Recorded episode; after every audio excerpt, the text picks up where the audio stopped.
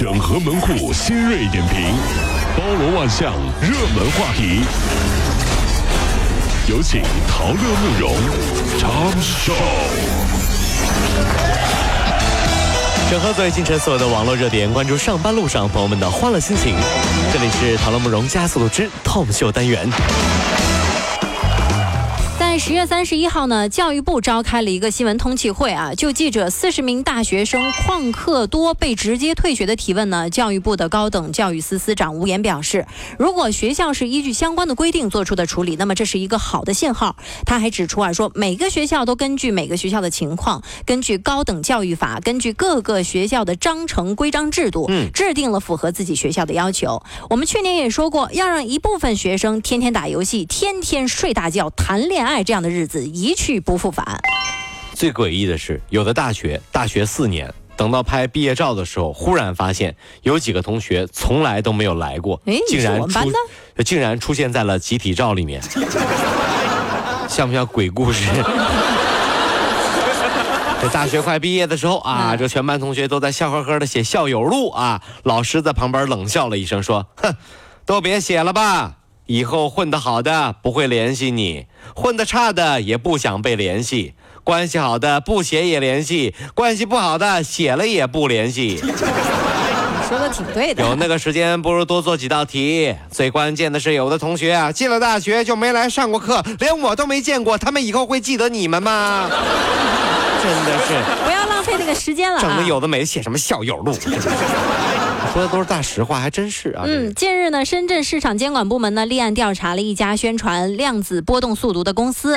那么该公司宣传啊，它这个宣传内容呢是涉嫌违法，引发了关注。十月三十一号的时候，根据新华社的报道，涉嫌机构叫做木易学堂被立案调查后仍在营业当中。哎呀妈呀！多地呢还有类似的机构，有股东曝光啊，说该机构通过加盟发展下线，各地的加盟费用是在一百万至一千万不等。真的不明白为什么有的家长会相信。这样的培训班说让可以孩子啊，这一到五分钟能看完十万字的书，那这样的培训班呢，我估计是不能让孩子掌握什么学习技巧的。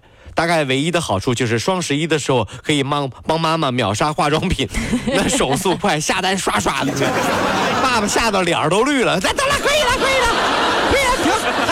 停停停停！这是你们交的钱，我在培训班里学来的技能啊！爸爸，你看我一下子啊，就一分钟，别的妈妈都抢不到的口红，我帮妈妈抢了五百个。哎呀，爸爸要破产的吧？近日呢，一女子啊携闺蜜和男友一起开车出游，但是在途中呢，说这个女子和男友发生了争执，吵起来了。闺蜜就帮着劝架，却被男友打了一巴掌。哎呦，二人呢就被扔在了高速公路上，男朋友自己开车走了。视频发在网上以后呢，引发大家的讨论了。我就问问大家啊，这朋友和另一半吵架，你说就咱们这个角度，该不该劝架？小情侣吵架，作为。在身边的朋友啊就很尴尬，特别是那种情况，就一对小情侣出外到外面去旅游，然后呢刚好你有空，然后呢小姐妹就说要不你跟我们一起去吧，好，好呀，一对小情侣加一个小姐妹出去，这样吵架就崩溃了。就这时候这怎么劝呢？是吧？这这这时候怎么化解这种尴尬呢？这时候你应该这样，拿起电话骂自己的男朋友啊，一定要骂得狠，甚至骂身边的同事啊朋友都拿起电话来，滚，神经病，你疯了吗？去死吧！就就就就让那个那对小情侣啊，以为你对方跟你有杀父之仇那种啊，这他们就会停止争吵，诧异的看着你。这时候你挂掉电话就说：“继续啊，你们继续啊，嗯，跟我这显吧，什么显吧？谁还没个对象啊？啊？吵啊！继续，你们有我凶吗？啊，你们吵啊！快快快，谁还比不过谁似的？打打打起来！”真是气焰上一定要压倒对方啊！哎，吵架是很厉害啊！最近呢，这个炒鞋也是炒出了天价呢，估计也成了很多人习以为常的一件事儿了。是啊，但是比起流通市场里面那些上万块的鞋子本身，这保养鞋子需要投入更多的金钱和时间，比买鞋其实要多得多。哎啊！杭州的这个潮鞋达人小毛就表示说，针对不同材质的鞋，需要有不同的护理方式。每次清洗呢，就要花去两三百块钱，因为花费了太多的时间和金钱呢，三十多岁了还单着。单身的 网友们这说了，有猫和鞋还要什么女朋友啊？女生啊，很不理解男生为什么会不停的买鞋，就像男生不理解女生为什么会不停的买口红一样。嗯，但是也有不同。女生要去见自己喜欢的人，一定会抹自己最适合、最喜欢的口红，对对对，吧？挑一下，嗯，男生去见自己喜欢的人，那是一定不会穿自己最喜欢的鞋的。管管管你是谁呀、我这鞋我绝对不穿，我告诉你，我疯了主。要是怕被打着这个跑的时候太费鞋是吧？不是，是不舍得，因为那个鞋是珍藏版，太贵了。你看，你看，你你也是不太理解男生。怎么可能？我我去见再喜欢的人，我都不会穿那双 AJ 的，真是啊，不穿留着吧，留着吧，留着吧啊！典藏版。收藏起来，收藏起来，我收藏起来，他是我的老婆，多配几个保险箱。根据今日俄罗斯电视台十月三十一号的报道呢，说为了让地球变得更加美好，瑞典的一家幼儿园是将对一岁到六岁的儿童试验无肉饮食，哦，而且有可能会持续到一月份。哎呀，就是肉呢将会从菜单上全部的取孩子消。从小就不吃肉啊，这哎，是早餐、午餐和零食都是素的，没有任何例外。幼儿园是希望完全做到园内无肉。我只是担心啊，担心这些孩子的未来。